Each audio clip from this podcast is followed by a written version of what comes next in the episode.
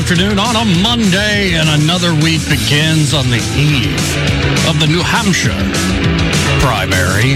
Ron DeSantis, Ronnie D is out. Eddie, what do you think of that? Ronnie D being out. I was a little surprised. He he, uh, he was out, but I'm glad he was very yeah. gracious about it. I'm, yeah, he was. I'm glad Trump was a little bit gracious about it as well. Yeah, we were just talking about that off mm-hmm. mic with our guests that we're kicking off the show with. Uh, we have Charlotte Meadows in the studio with us. That's right. Charlotte, how you doing today? I'm doing great. I came down from Montgomery last night, went to the school choice rally at the state capitol this morning. So that was a, a good event. Um, reminds me of days past when we had thousands down there, but um, optimistic about school choice being a really big deal in the, in the legislature this year. Oh, and this the governor is, promised it would be. Right, and she said this is school choice week. Now, she's yes. been saying that for a few years now, doing a school choice week. But yeah, this but seems like this school choice that's serious. Yeah, there's year. there's going to be, it, I mean, I, Ernie Ernie Yarbrough was there, and he carried the Price Act last year, um, and he told me he's bringing it. He's planning on filing it. I think he said next week. It's going to have a few changes to it from what what it looked like last year, which is not not to be surprising. Right. Um, but so that'll be interesting. I've heard about another group that's working on a an. And what we're talking about right, actually right now is Education Savings Account, E S A. Right. Um, but school choice, just so everybody is clear on this, encompasses quite a bit more than just an E S A. It also, the Alabama Accountability Act, charter schools, private schools, I mean, all those are really forms of school choice. And we've got some really strong schools in Montgomery.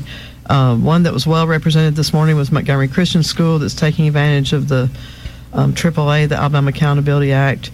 Um, I actually worked on several pieces of legislation to do with triple A when I was there. So got a couple of things passed and improved and um, made it so that more students are able to take advantage of the program. Do you miss being in the state legislature at all? We were talking about it last week, this new gambling bill they're probably going to roll out. And do you miss that sort of back and forth behind the scenes at all? Um, I miss some of it, knowing what's going on behind the scenes, because right. I really do. I really did enjoy the nitty gritty of, of the of the job.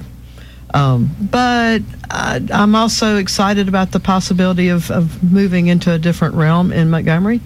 So I'm excited about that. And let's remind folks, you're running for the State Board of Education. I'm running for District three, which includes a good bit of Montgomery, but it also includes all of Elmore and Coosa and Chilton and Bibb and Shelby counties, as well as part of Jefferson County and a little bitty part of Talladega County, the okay. Sylacauga part of Talladega. So it's a big district. It's technically the almost the size of a congressional seat. Wow. Um, which means we're doing it all different than what we've ever done before. You know, my thing has always been door knocking, mm-hmm. and we've knocked on thousands of doors in District seventy-four um, in the last, well, since twenty thirteen. And but this District three actually overlaps District seventy-four, or at least it overlaps the district that I won in the twenty nineteen, old one, yeah, right? Yeah. The old one. So, and it also is very... Uh, encompasses pretty much, I think, every single school that I had when I was on the Montgomery County School Board. So I was uh, District two at the time, if anybody's that old remembers. I was there from two thousand six to two thousand twelve, um, and included basically essentially the same schools that are in District three on the state board level that are in Montgomery County Public Schools. Now, for folks who don't know, well, let's remind them, what is sort of the function of the State Board of Education? That's a great point, because if you look it up... Well, first of all, let's talk about what does it take to be on the state board? Right. All you have to do is be a voter in that district. So you okay. do have to live in the district, but there's no other qualifications, educationally or otherwise. Um, the state board is the org- is, is the group of people, and there's eight of them, plus the governor, so there's nine. She doesn't always attend state board meetings, but she is officially the chairman. And then, of course, the board elects a, a vice chair. And the eight of them make decisions about the the policies of the state. Um, some of those policies in the last ten or fifteen years have been somewhat uh, selected by the legislature, uh, but they okay. could have been proposed by the state school board and run up the flagpole, so to speak, to improve education. So the legislature is kind of like what kings of old used to be. Like the legislature, if they really want to do something, of course they get a governor's signature, they can do whatever they want. That's right. Then so the state board, it's almost like y'all are the board over the entire state office and Department right. of Education. Probably the, the key thing that the state board does, as with every local school board, is they hire, evaluate, and uh, renew the contract or not of the of the superintendent. Um, and that's currently and Eric Mackey. Right, so. Doctor Mackey. Um, and he's been there maybe since twenty eighteen, maybe, right, I right. think, or about around that, about that. Um, but they, you know, the state board doesn't necessarily hire anybody else. They don't, I don't even think they approve any of the hires that he makes. But certainly they're over the Board of Education, the Department of Education. So all the policies that come out of, you know, the Gordon Persons building is, or the missing, missing persons, persons building, right, missing persons building. Um, those are all, you know, overseen by the state school board. Okay. Um, for example, things like uh, textbooks. They have a, you know, textbook committee, and they appoint the textbook committee, and then they approve the textbooks. And actually, something your previous um, talk show was talking about was, we're watchdogs, and that's really what I view the state school board should be doing, and probably hasn't done as good a job in recent years. The the state board sees all these things, and they should be the watchdogs over our education in the state of Alabama. What would be kind of an example of what you, what would that watchdog role be? Well, for example, if we've got C R T coming into schools, mm. the state board should see it and realize it, and then put a stop to it before it, you know, gets into the schools.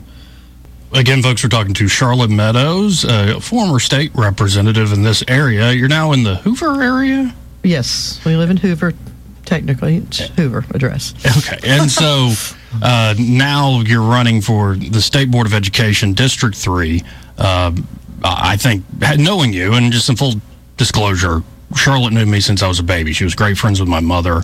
Y'all both had kids, kind of. Me and Dodge came you around at about the same were, time. You were just about three months older than yeah. Dodge, and then Daniel came along about a year or so before Will, and then she never got that girl. Man, I'm supposed to be impartial, I suppose. Yeah, she didn't. I'm, but uh, it's kind of hard in your case for me to be impartial. I'm very partial to you for uh, reasons that are well, so obvious. But we don't I'm have to partial to you, so there we go. Well, let's let's go to Dave. Maybe he can give an impartial take here. Hey, Dave, you're on with Charlotte Meadows.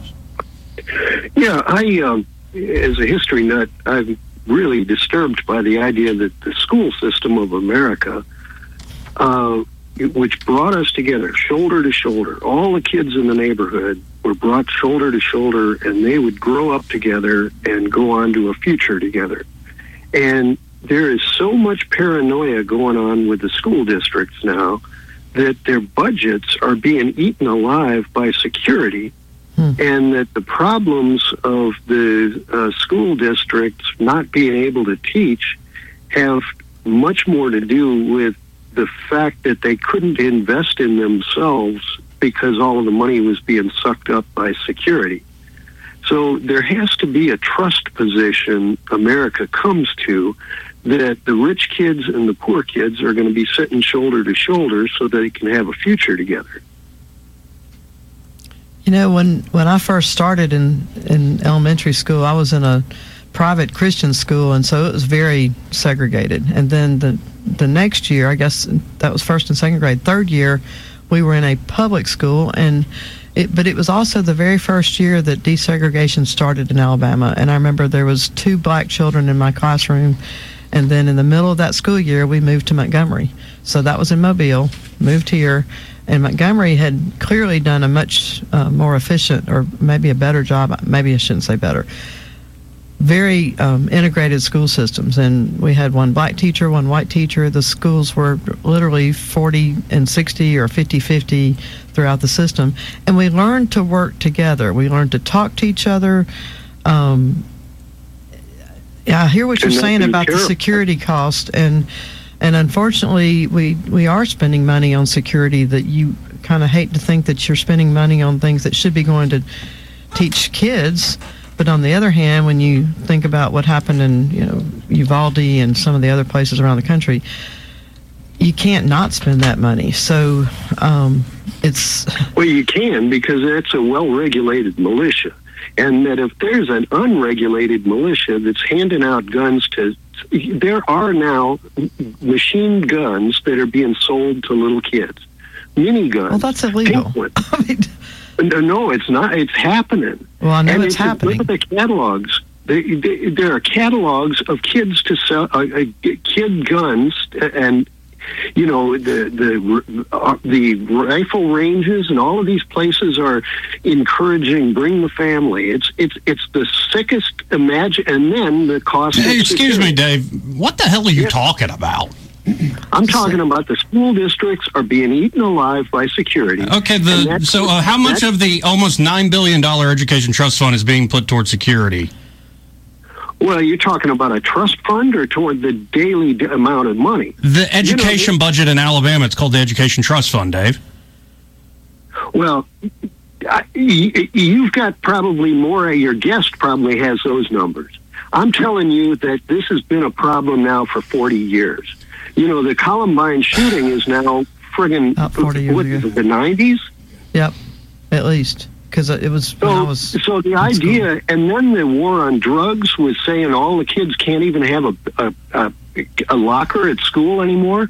That they're, you well, know, it's, it's so the idea that I mean, a lot kids of are alive. Most schools do still have lockers, but the ones that don't are because they're not using textbooks. So there's really not a reason to have lockers. It's not really because of a security issue. I mean, I don't know of any schools that are spending so much money on security that they're not teaching. Now, there might oh, be schools they, that aren't teaching, but it's not because they're spending too much money on security. Well, that part of it was the war on drugs. But the other part is is that, you know, after nine eleven, they, they got rid of school. There are a lot of school districts got rid of uh, uh, lockers.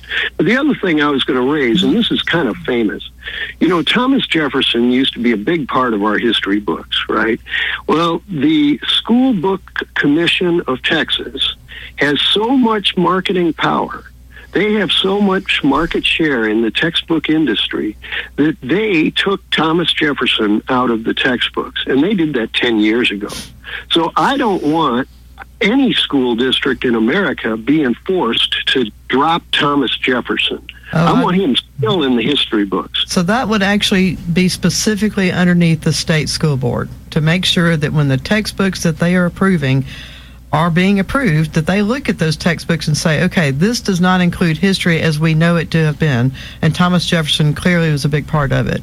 So that's actually does come underneath the state school board, and um, having had experience on two different school boards, I understand what that looks like, I understand that it's a big job, um, and you can't just wave a magic wand and fig- figure that it's going to be done. You have to actually dig in, put the work into it, to read the books yourself and make sure that you know what you're doing before before you let it go through.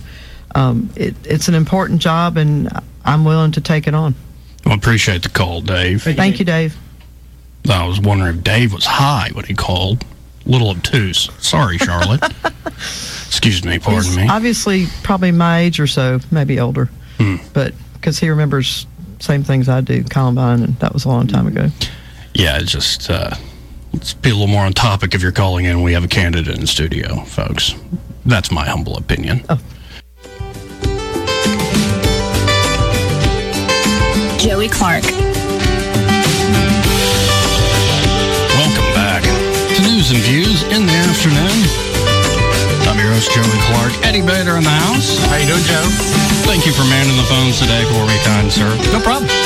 And, of course, we also have Charlotte Meadows in the studio. She is not Good just afternoon. here to, to hang out. Good afternoon. Um, she is running for office right. for State Board of Education District three uh, and Montgomery. A large portion of Montgomery, in fact, your old State House district is within this new State Board district. Now let's go to uh, Ron here on line three. Hey, Ron, you're on with Charlotte Meadows. Yes. Uh, hey, Ron. I'm looking at age-appropriate service learning projects, and uh, it's come up that we've talked about focusing on issues that are not political but involve government involvement, like East Palestine had a rail derailment and the community was basically inundated with the toxic smoke from the burning of right. the fuel petroleum hydrocarbon products on the train, where the pets and uh, had died in the community on the first and second day. Oh. But things happened. Uh, this was almost a year ago now. Yeah, I remember. I remember what happened. Right.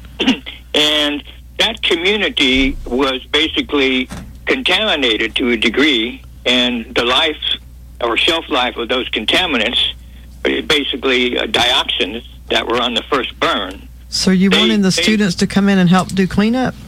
No, that's that's they're doing. No, we don't want what students to touch that at all. Okay. That's that's a highly contaminated product. But I'm talking about dangerous. Should the should the students? This is the basic question. Should the students at a certain age investigate how that happened and what what the population effect is in the long run, in the long term, from ingesting the toxins, and when those toxins will manifest into some form of disease reference or cancer, because dioxins are cancer.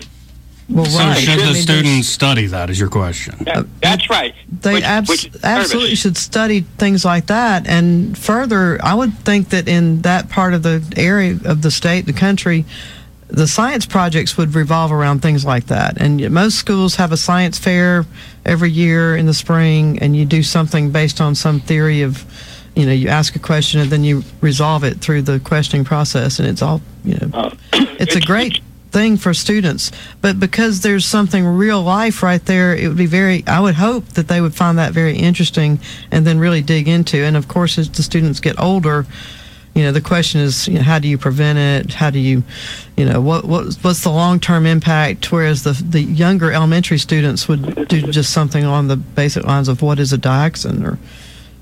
Well, the, the, one of the questions involved there is because E P A came out and reported just about two weeks after the event that they didn't find any dioxins. And dioxins, when they were put into the air, there was a heavy particulate and it dropped out earlier. So basically, it's accumulated so in the animals and the, in the human beings.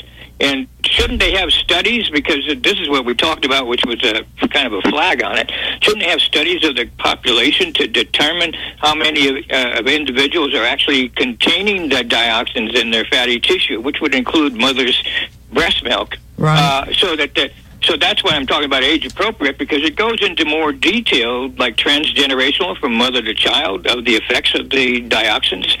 Uh, I mean, some it's of a that, big issue, and, and it, because E P A right. basically it, took too long to report uh, the contaminant, and the, and the, you know these contaminants stay in the body long term, just like smoking a cigarette. Right. You might right. have it right. in twenty I mean, years. You should probably find it in hair hair poly, hair parts oh, follicles, sure. decade years later or months yeah. later. I mean, but we don't want to rely on s- school students to find out all that types of information, because it's way more important than we would want some volunteers who are students um, to be looking into. I would expect that the government should be doing that, and if they're not, then private industry, whoever was involved in the accident to begin with. And if be. necessary, class action lawsuits could yeah, be had yeah. and all sorts of things in discovery. I appreciate the call, Ron. Thank you, Ron. Thank you. Is there something in the water today? You know that we're talking about clips. There's the negative side of clips.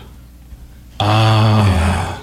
Oh, you don't think these people are from around here? Kind of getting that feeling. Oh, wow. Yeah, yeah we're on the internet now. Well, you're on the internet. And that's yeah. what I was saying yeah. before we, we got blowing on. Blowing up. I'm I'm listening much more on Twitter. X, yeah, sorry. Yeah, Twitter, Twitter X. I, have, I refuse. Anyway, to be, it's so easy because I'll look up Twitter and you're right there at the yeah. top, and I have to just touch your little face, and there I'm hearing you right there in my yeah. in my kitchen. So it's really great. Way to go! I'm glad yeah, that's a feature now. I didn't didn't know it wasn't, but now that I know it is, it's really easy to use. Yeah, on the X platform, or formerly known as Twitter, um, also on YouTube, Joey Clark Live. Like, comment, and subscribe. Right. And I think Melanie's listening on iHeart, so don't okay. forget. Okay, all right. Oh, yeah, we got plenty of ways for you to listen, folks. Um, so, moving along, uh, what do you think is, like, the, you know the people on the board, and how much do you think you can get done? Because it's one thing to be on the campaign trail and you tell folks this is what I prefer, this is, this is what I see, but how much do you think can actually get done with the current uh, crop so of folks? So I have met all of the board members, um, spent more time with some of them than others. I've actually, the thing I want to say is you just have to have four votes plus the governor. Okay. And I think um, I would be able to work with at least three other people to impact change. Um, I know I'm kind of probably a radical when it comes to making a difference on the state school board, um, but I think that our education in Alabama is so important that we should be doing that.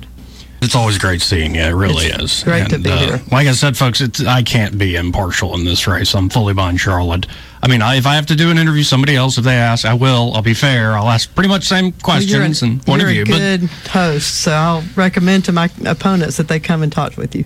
Yeah, well, we're uh, work at to. it. If they're game, yeah. No, I'm open door policy with everybody. Uh, but great seeing you, Charlotte. Really Thank is. You. Y'all Good stay you, tuned. Eddie. You too, honey. Oh. All the headlines the mainstream media won't touch. Your News Talk station. News Talk ninety-three point one F M W A C V.